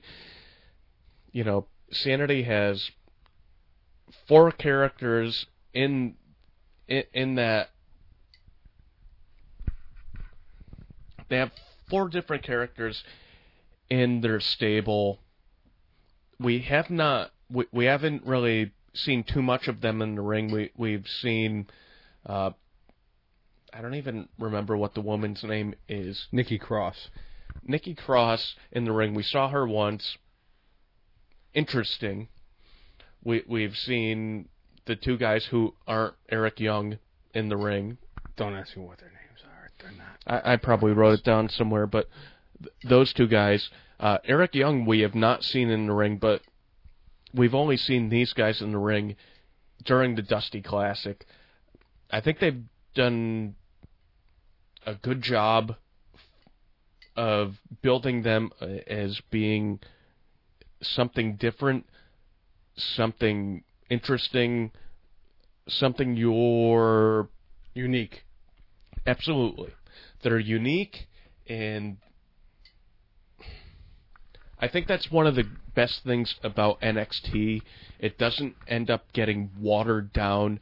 You get uh, a really raw version of a character or a stable or what have you. And to me, a lot of times, those are the best versions of the character as opposed to becoming kind of vanilla version of whatever you're trying to be when you get up to the main roster. I couldn't agree more. That's pretty much why Enzo and Big Cass have won over the fans because of the fact that they're not so vanilla, because there's something different. Same thing goes for an AJ Styles. When he got up here, he wasn't vanilla. He was just well, obviously he's being AJ Styles, so that's probably a bad example. But I see where you're coming from. Sanity is something different. You don't want them to be something that you're used to, so that they become vanilla, so that you just like, nah. I used to like these guys, but now they're just like, kind of like how we feel about the New Day now. Where the New Day, what they were doing before was fantastic. Now it's just like, okay, how much of the same shit are we gonna get? It seems well with New Day they seem to be doing the greatest hits most weeks. So like the who who who who who. That's one of those things that you know they've gotten over to a certain extent, and I hope with uh, you know with these different characters, it's nice to see the evolution. You know, we talked a little bit before about how Owens got over on his own, and him needing Jericho to win matches, this, that, and the other thing, are not necessarily, you know, what he was, and as much as I know you you you were a little bit more blatant in your like love of the character before, where he didn't need somebody else. As much as I preferred that character too, I also know that the dude kind of has to evolve to kind of Right. you, you know just Also, stay relevant and again because we know Jericho is going away this is going to end up being I think good character building when Jericho is gone and he has to stand on his own two feet again I think with Sanity they're a cool new thing they they remind me a little bit of the Aces and Eights from TNA and Eric Young was in TNA while Aces and Eights was doing their thing. I think that obviously this is kind of a different take on what Aces and Eights was. It's more of a like almost carnival or circus version uh, of Aces and Eights. And Eric Young seems to to me this is probably an Eric Young idea and kind of his brainchild. I hope again they kind of give him enough rope to let him let this be unique for a long time, not just for a couple weeks. Two things I'd like to bring up. Number one, any Eric Young is better than no Eric Young, and that's just my personal opinion because I'm a huge Eric Young fan. So whatever they were going to have him do with this whole sanity thing, let him do it. Like Jay said, give him all the rope you can with it. Let him just turn this into something special instead of something that's like really quick and short-lived and it's on the, it's it's forgotten again. Honestly, this could be like a NXT version of the Wyatt family. Right. Secondly, another thing I'd like to bring up. I will defend Kevin Owens as an in-ring performer. I will absolutely defend Kevin Owens as an in-ring performer. And a cupcake eater. But fuck him for blocking me on fucking Twitter on October 11th. Both of us. But it was because of me that he blocked I, us. I know. But you fucking piece of shit. he loves cupcakes. That's why he blocked us. Yeah, that is why he blocked us. God damn it. He loves cupcakes. All right. So, SmackDown. All right, so SmackDown. You, you, you know what? Do you want to carry this for a little bit, or do you want me to carry this while uh, one of us retrieves Shauno? See if we could get him to talk about Yeah, his go best ahead. I friend, will- I uh, will, uh, I his best friend, uh, very best friend. His very best friend. I apologize. Yes, I could definitely do it.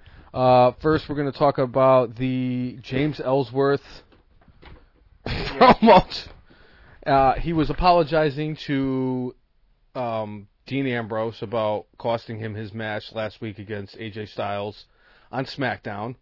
Unfortunately, we didn't bring it up last week. I apologize for that. That's why we're going to get into SmackDown a little bit more tonight. Um, definitely a very unique promo.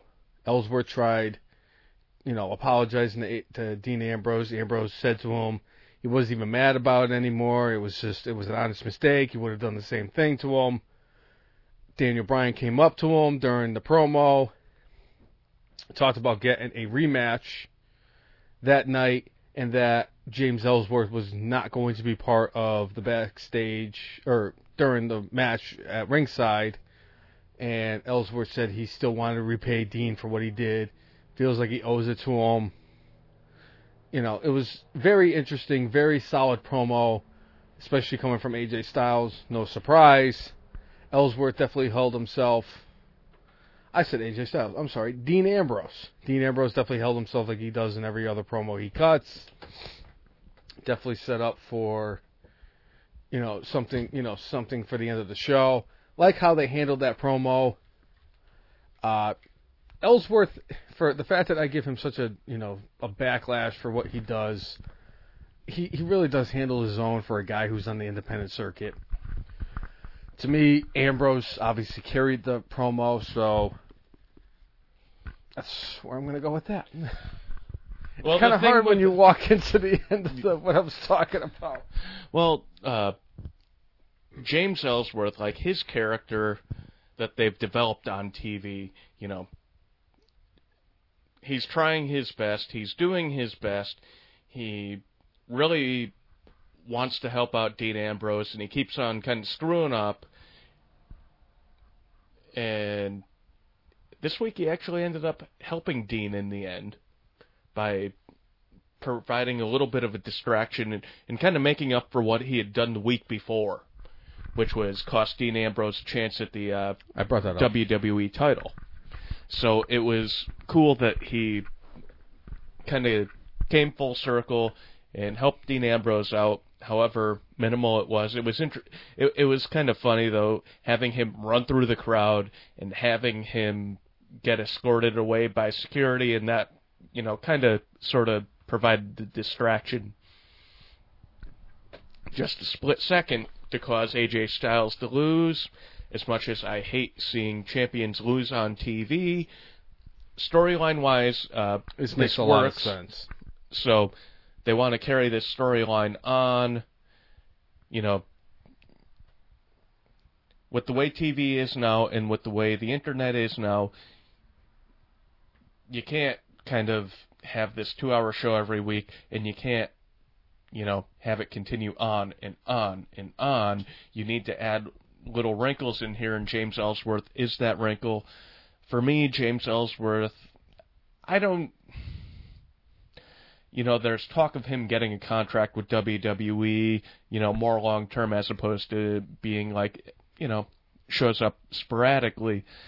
I don't know how long lived this James Ellsworth could be on the roster.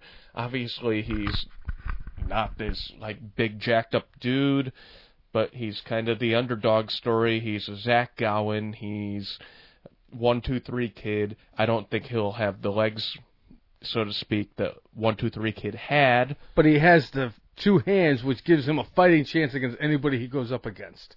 Exactly. That's all that matters. But I don't know how long a gimmick like that could stick around. I think something like this could, again, last a few more months. I'd love to see him in the Royal Rumble. I'd love to see him actually last a decent amount of time in the Royal Rumble before getting thrown out and end up getting a bunch of people to boo whoever throws him out. If you want to get heat on somebody, that would be a way to do it. I couldn't agree more. This this whole James Ellsworth thing, it's like you said, it's a it's something different that they're doing with SmackDown. Obviously, they needed to kill a little bit of time heading into the Survivor Series since Raw still had a pay per view up until this past Sunday that they had to get through before that they did the dual brand pay per views, which is really going to make it suck for whatever show has the pay per view or who doesn't have the pay per view right before the dual brand pay per view because it's going to be like, all right, what the fuck are we going to do while we're waiting for you know, Raw to do their thing. Maybe it's not going to be as bad considering, you know, Survivor Series is basically based on Raw versus SmackDown, which is why they had a bragging rights pay per view in the first place. Right. But I think it's, it'll be different for like Royal Rumble and WrestleMania and SummerSlam going forward. Obviously, there was no issues when they did that. For SummerSlam, obviously with Survivor Series being Raw and SmackDown based, it's kind of like, God, we really don't have anything else to do. That's why they're doing the things they do. Speaking of the things they do on SmackDown, and since it has something to do with Survivor Series heading up, also it kind of has like a three point, a three part thing that influences with your opinion on this. The whole Dolph Ziggler thing now coming out this week and saying that he's going to do an open invitational for the Intercontinental Championship. Obviously, somebody came Against out on somebody from Raw. Right. He also said that he would open up the invitation to whoever on SmackDown wanted to fight him for the title.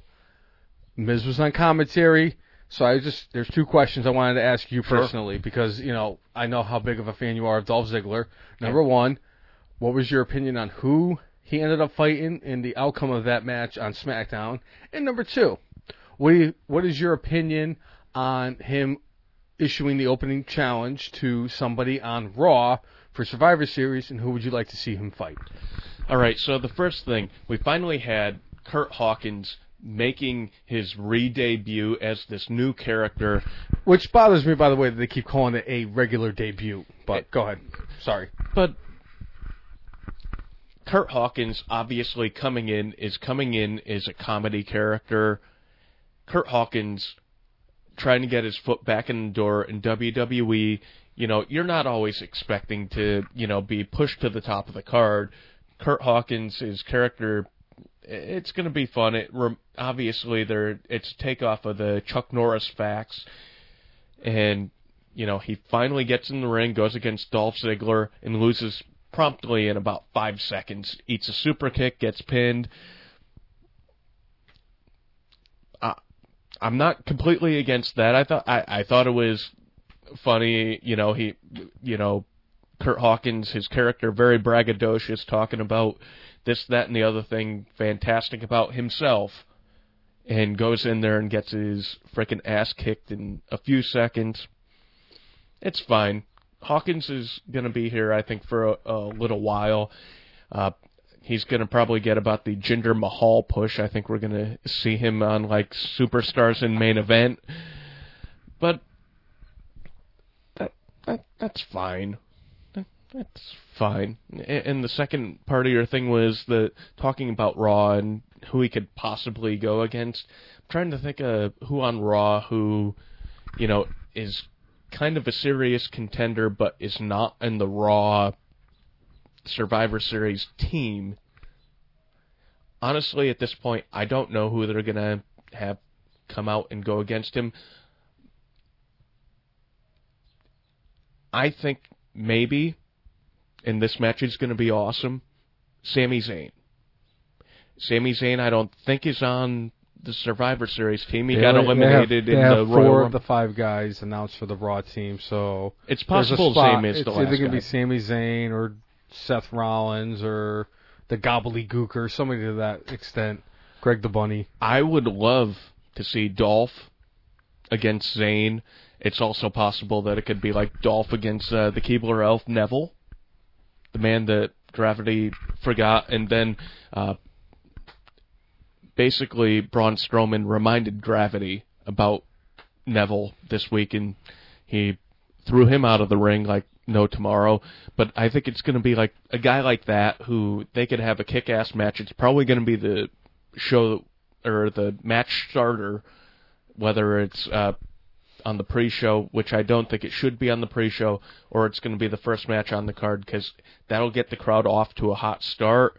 It's going to be a fun match. It's going to be a fast-paced match. It's That's who I hope it is. I hope it's Sami Zayn versus Dolph Ziggler. To be honest, if I had to, if I had to, as a mark, that's who I would like to see fight. So, I mean, that would be my thought on that. Uh, but I thought the debut of Curt Hawkins was not exactly what it should be, but but he's a comedy character, so it is what it is. And if he was supposed to be taken seriously, it would have been a more than five seconds. So what's the scoop on uh, Shano? Shano right now is walking the dog. Are you serious? Yes. That is the worst. That, it's such a terrible excuse. That's like a chicken shit heel thing to do, you know. Uh, speaking of chicken shit heels, actually, this is a terrible segue because there's no chicken shit heels in this. Well, well, we're talking about Miz TV here, right? We're talking about we could talk about Miz TV. Miz being the ultimate chicken shit heel. We we kind of touched on this with the Dolph Ziggler thing. The week before, we we didn't really get into SmackDown last week, but one of the things that happened on SmackDown was Dolph's like, "Hey, Miz, let's go, let's have your rematch," and. Sa- told him, "Hey, no, no, no, rematch is not on your terms; it's on my terms." And when Dolph ended up saying, "Well, I'm going against somebody from Raw on Survivor Series," this incensed Miz, and he got all ticked off, and he's like, "Well, all right, what, whatever. You know what? I'm gonna, I'm gonna be part of the SmackDown team in the Survivor Series, and we had a Miz TV segment where it was Miz with uh, SmackDown General Manager Daniel Bryan, and Daniel Bryan was naming off the different teams or, or the members of the teams for SmackDown participating in Survivor Series, and one of the things with with naming off these teams, there was a name that really stuck out to me where I'm like, hmm, hmm, huh? Uh, as as you can see, uh, uh, well, I I enjoy wolves. I'm all about lone wolves, but Baron Corbin was the name to me that really stuck out like a sore thumb. I'm like, Baron Corbin's part of the Survivor Series team for SmackDown. I like Baron Corbin, but I think Miz would have been a better better choice overall. But again, storyline wise, I think this kind of makes sense because Daniel Bryan and Miz have a thing against each other, and this is just Daniel Bryan saying like, "On, oh, you want to be on the team? Oh, screw you. I'm gonna put Baron Corbin in here, and I'm not putting I'm not putting the Miz. Miz is You know, a man some- without a match. sometimes they throw these things called curveballs that nobody sees coming. Swerve. This this freaking Baron Corbin thing wasn't even a curveball. It was a freaking knuckleball. And I was like, oh wow, I didn't expect that because I really did think that the Miz was going to be on the team, or it was going to be Luke Harper, or somebody to that extent. Baron Corbin being added to the team, I was like, wow, It's different. I didn't see that one coming. Way to be so unpredictable, you predictable WWE people. But Well, I, but I I don't hate SmackDown. SmackDown's I you don't- know not as predictable Right. as Raw. And I don't hate Baron Corbin being on this team. If you're going to have Braun Strowman be on it for Raw, you might as well have Baron Corbin be on it for SmackDown. Give guys opportunities to showcase themselves at pay-per-views. I have High no profile issue with it. too. So, Oh, but me. yeah, I mean, to to me, Corbin definitely was the one where you're like, going, huh? They put put Baron Corbin on here, and they didn't put the Miz, and they didn't put Ziggler, and obviously we learned with, you know, Miz and Ziggler, this is part of the storyline. This is part of what they're doing going forward.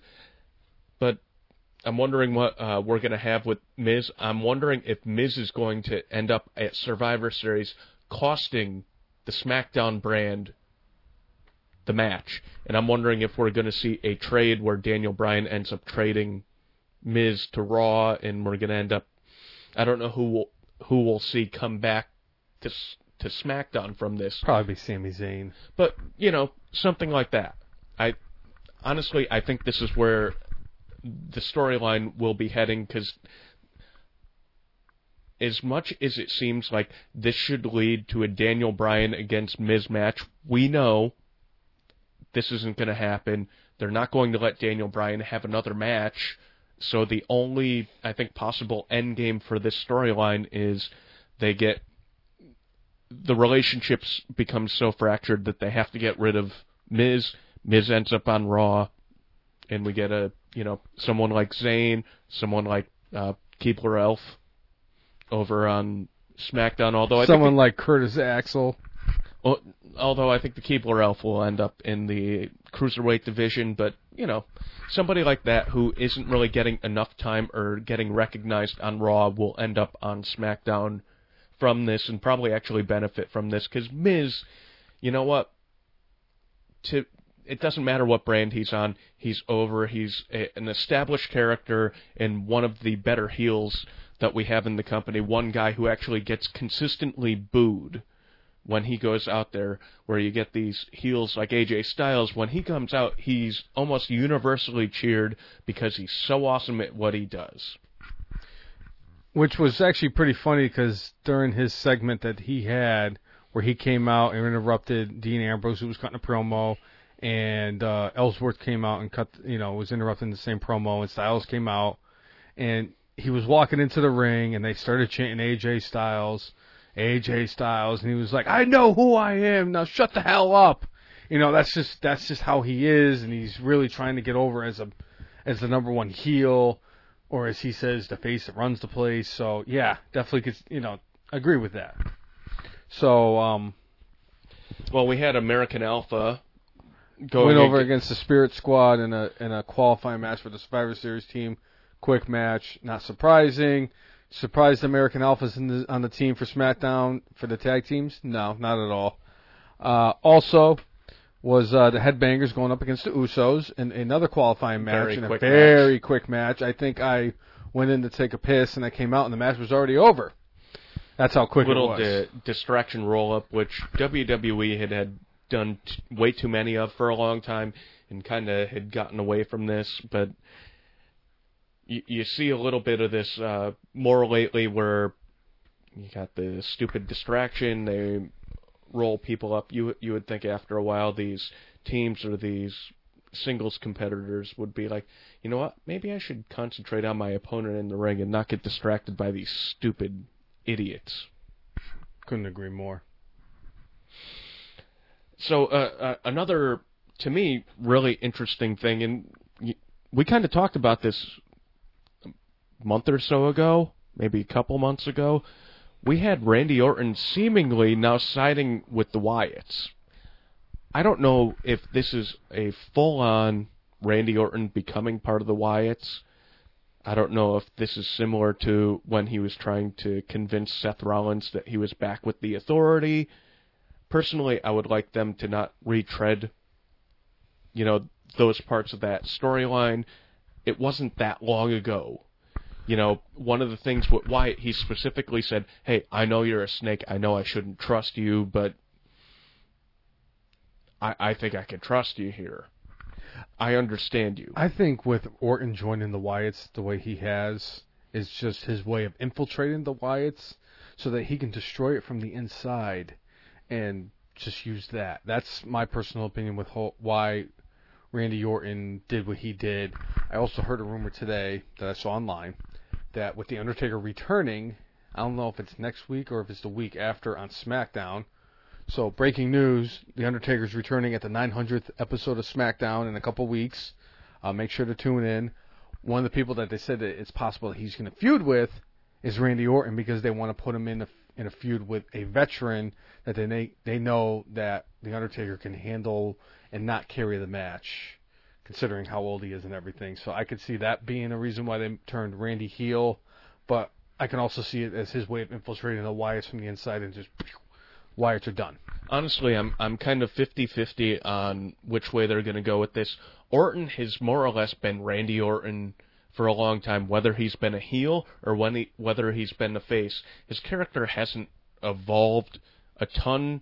Similar to Brock Lesnar, Lesnar just does what he does, and the crowd cheers him or boos him. It's not really like the character has changed. The same thing could be said for Austin back in the day. He didn't change his character. The audience cheered him instead of booed him. Right now, Orton's character has not, you know, been much different for a while. Being part of the Wyatt family could be something that's different for him. It's possible. Again, this is something where he's infiltrating the Wyatts and he's trying to gather their trust and he's going to destroy them. I would per- personally, my preference would be he actually joins the Wyatt family, and as opposed to like doing something like Evolution, where you know you got the the chiseled veteran like Flair, you got the guy who's on top like Triple H, and you got the two young co- young up and coming guys like Batista and Randy Orton. Orton, yep. This is kind of to me a different take on this instead of like you know having these guys all dressed up in suits and being like the guys you you want to hate because they're better than you. This is kind of to me like a, possibly a dirtier version of that, where you got these guys who are Literally, not figuratively. right. They, who? All right. Just throwing a, this out there, who bathes more, the Wyatt family or Sanity? Sanity. Okay, Although I, I, I might actually have to disagree with that because of the fact that you're disagreeing Luke- with yourself. I'm gonna have to disagree with myself, which is incredible. Not really, but um, the fact that it looks like Luke Harper finally washed his wife beater that he's been wearing since the first day he made it onto the main roster. So it just wasn't covered in sweat and stains and all that shit. Either he washed it or he finally went out and saved the two dollars to buy himself a new one. Something Either way, happened. something happened. So I'm gonna have to say that Sanity actually has a longer drought since the last time they bathed. Uh, I don't think Eric Young has bathed since like 2009 either. So right? But w- with this, I would almost prefer that you take the you get the guy like Randy Orton who's established, and instead of having him be the established guy in this team that ends up, you know, he, he's in this uh, established team already that isn't this clean cut. Uh, Orton ends up, you know, joining this family, elevating them, taking Wyatt and taking Harper up to the next level. Uh, something that really didn't end up happening when he was in Legacy. When he was in Legacy, I think the idea was to help elevate uh, Cody and DiBiase. Cody and DiBiase ended up, you know, not really getting much above what they were when Legacy started. Orton was the one who ended up getting elevated. Right now, Wyatt and Harper really need a push. Ever since, you know, Wyatt's been in the WWE, Wyatt really has been a guy that the fans have, you know, really gotten behind and just has needed that extra little bit of something. I think Orton can be that something that they need. I'd love to see Orton with his own version of Wyatt gear. I'd love to see. I mean, obviously it'll take him a little bit wi- uh, of time to kind of get the facial hair that those guys have and develop the stench that those guys obviously have. But I would love to to have him be part of the Wyatt family. I thought their promo that they had backstage was cool where they lit his eyes up and everything. They lit his eyes up, but like they had this line that like you know, I'm sure some people thought was cheesy, but I thought I thought it was kind of cool and kind of metaphoric where Randy more or less said like, you know, when I saw you, I saw the darkness, but then when I saw the darkness, it became light and I understood. Bray Wyatt is a god. And again, if you want those words to ring true and you want the characters to be true, I, I think you need to keep him with the Wyatts. Uh, again, I'm kind of 50-50 whether or not this is an angle uh, as far as having Orton infiltrate the Wyatt family and take them over. Again, though, this happened not that long ago with Orton infiltrating the authority, and it was absolutely obvious he was trying to infiltrate them to undermine them. Right. Right now, it's not as clear to me which way they're going. I would prefer that he actually joins the Wyatt family and becomes a full fledged member and really helps push them to the next level. I don't know whether that next level is the three of them going against like Kane, The Undertaker, and some other person, or maybe it's, you know, a handicap match where it's Orton, Harper, and Wyatt against The Undertaker and Kane I'm wondering if that's where this is going because we had Orton turning on Kane the week before, and we had, you know, Orton helping them out this week, or, or uh, Orton had the match against Kane, and we had the Wyatt family helping him out. So I'm wondering if this is the storyline where Undertaker is helping out his brother. I could see that being the case, especially if they're talking about having Randy Orton being the veteran that goes up against the Undertaker when he comes back for the 900th episode. And I, it, the way they're making it sound, it's not going to be like a one-time thing, and then oh look, he's here at WrestleMania. It looks like he's going to be in for a little bit longer of a run than he typically has every single year. So it'll be interesting to see what they do.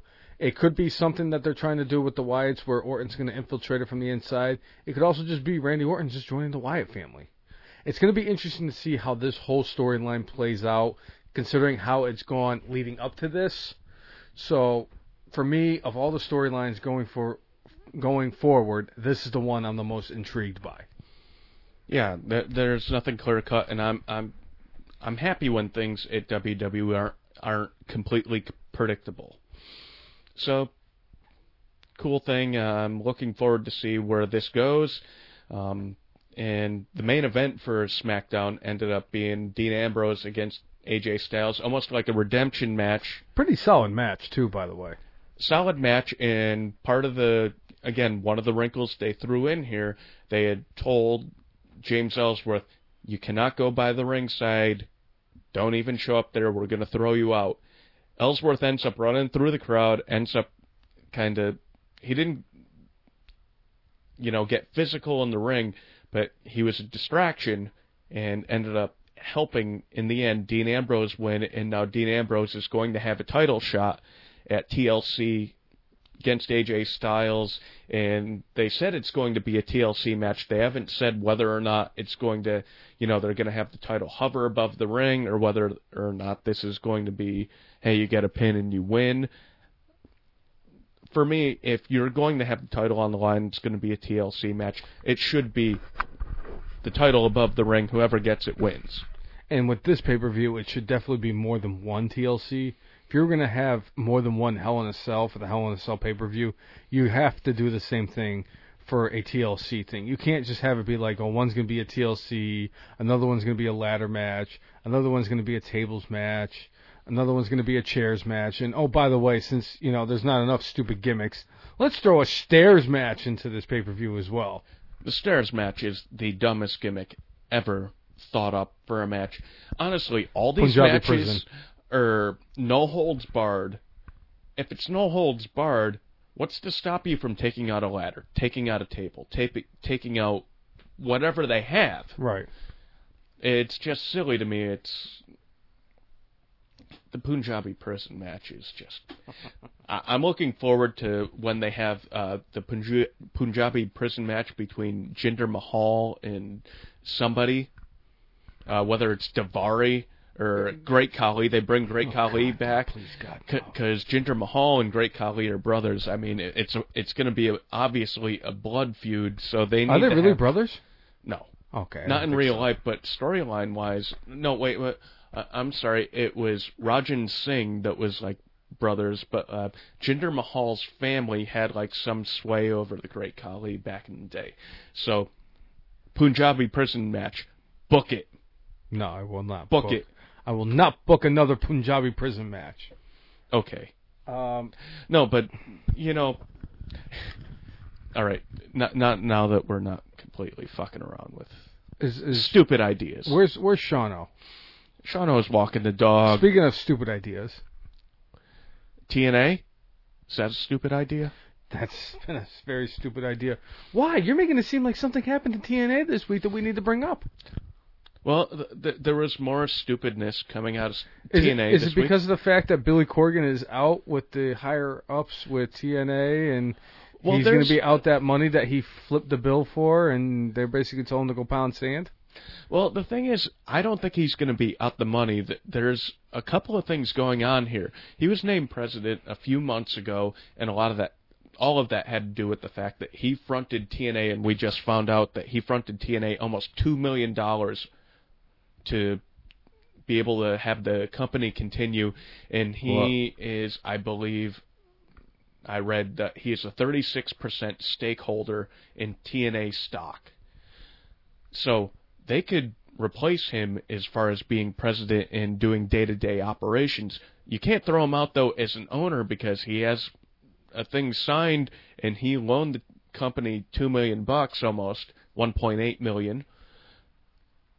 You can't just completely get rid of him. They either need to pay him because the courts will find in his favor as far as the money goes. They may not find in favor of him taking over the company, which I still think long term they probably should because to me based on the debt TNA has versus the assets that they have, they are insolvent and based on the agreement that he signed, they the company should belong to him. Uh, kind of the thing that where Corrigan actually lost his lawsuit this week. The reason why they say he lost the lawsuit is the agreement he signed was specifically with Dixie Carter. It wasn't with the two other majority or owners of the company. So uh, Dixie Carter's husband was not involved in that contract signing, and I think it was Aroluxe, the other Sounds about right. they weren't they didn't sign that same deal. So because all three of them didn't sign it, more or less they're kind of saying the con whatever deal he signed is null and void. But to me, that still says somebody owes him 1.8 million dollars. Until he gets that money, I still think he has a lot of say in what will happen to the future of that company. I think he wants to still own TNA. I still think he wants to bring that brand forward and Dixie Carter obviously has her own vision and again we talked about this a few weeks ago. She has a lot of pride and a lot of ego, and I think it's preventing her from actually going through and doing what's best for the company and for the performers in the company. I just feel bad for Billy Corgan. That's all I feel bad for. I feel bad for the like. I feel bad for Billy, but obviously he oh, has a bunch of money too. and he's going to be fine. The wrestlers, a lot of these guys are not multimillionaires. There, there are a handful of in there. Like I think the Hardys are doing okay for themselves. I think Bobby Lashley is doing okay for the, himself. I think a lot of the other guys, you know, they're doing all right, but it's not like they have money stashed away in a rainy day fund to weather a storm of not getting paid for three, four, five, six months. It just kind of leaves those guys in a sucky spot. Yeah. yeah, Corgan's in a sucky spot, but he's fine. He, he's going to have royalties the rest of his life. His band was, you know, the biggest thing going in the mid mid '90s. That's very true. Uh, I do I do feel bad for him. I do feel bad for the for the wrestlers, uh, the ones that, like you said, could be in financial peril for a few months if the company does shut down. Either way, especially if WWE doesn't pick him up. I think this whole situation is kind of stupid. It's like he got freaking shit on for 1.8 million dollars, and it's like well, that's how the business sometimes how it works in business agreements and everything, and it sucks. But obviously, there's nothing he can do except for sue them. Exactly, and he's going. I, I personally and if he think does he's going sue them, it's going to make TNA's going to yeah TNA's fucked. That's all there is to it. There's no sugarcoating that. TNA's fucked. They had that freaking company for as long as they did, and they really didn't materialize on it because they made the same mistakes starting from the beginning that WCW made that cost WCW its existence and got bought out by Vince McMahon because they they were signing all of the guys that Vince McMahon didn't want anymore, giving them a shit ton of money, giving them uh, creative control, and it really it ultimately bit them in the ass. I mean, granted, they had guys like uh, Frankie Kazarian, Frankie Kazarian and uh, Daniels. Dan, Chris Daniels, and they had AJ Styles Perkins for a while. AJ Styles, TJ Perkins, Samoa Joe, Eric Young, Bobby Roode, Lance Storm. Yeah, I mean there there were a bunch of fantastic performers that left the company that just you know after get, not getting paid for a while, why why the hell stick around? Exactly. So, I think with this, this is a perfect segue since we've you know, did a breakdown of everything that we needed to have a breakdown. So let's bring in Shauno. That concludes part one of episode 16 of the FN Marks podcast. Tune in back here, and we'll have post part two shortly. Glorious, no, I won't give.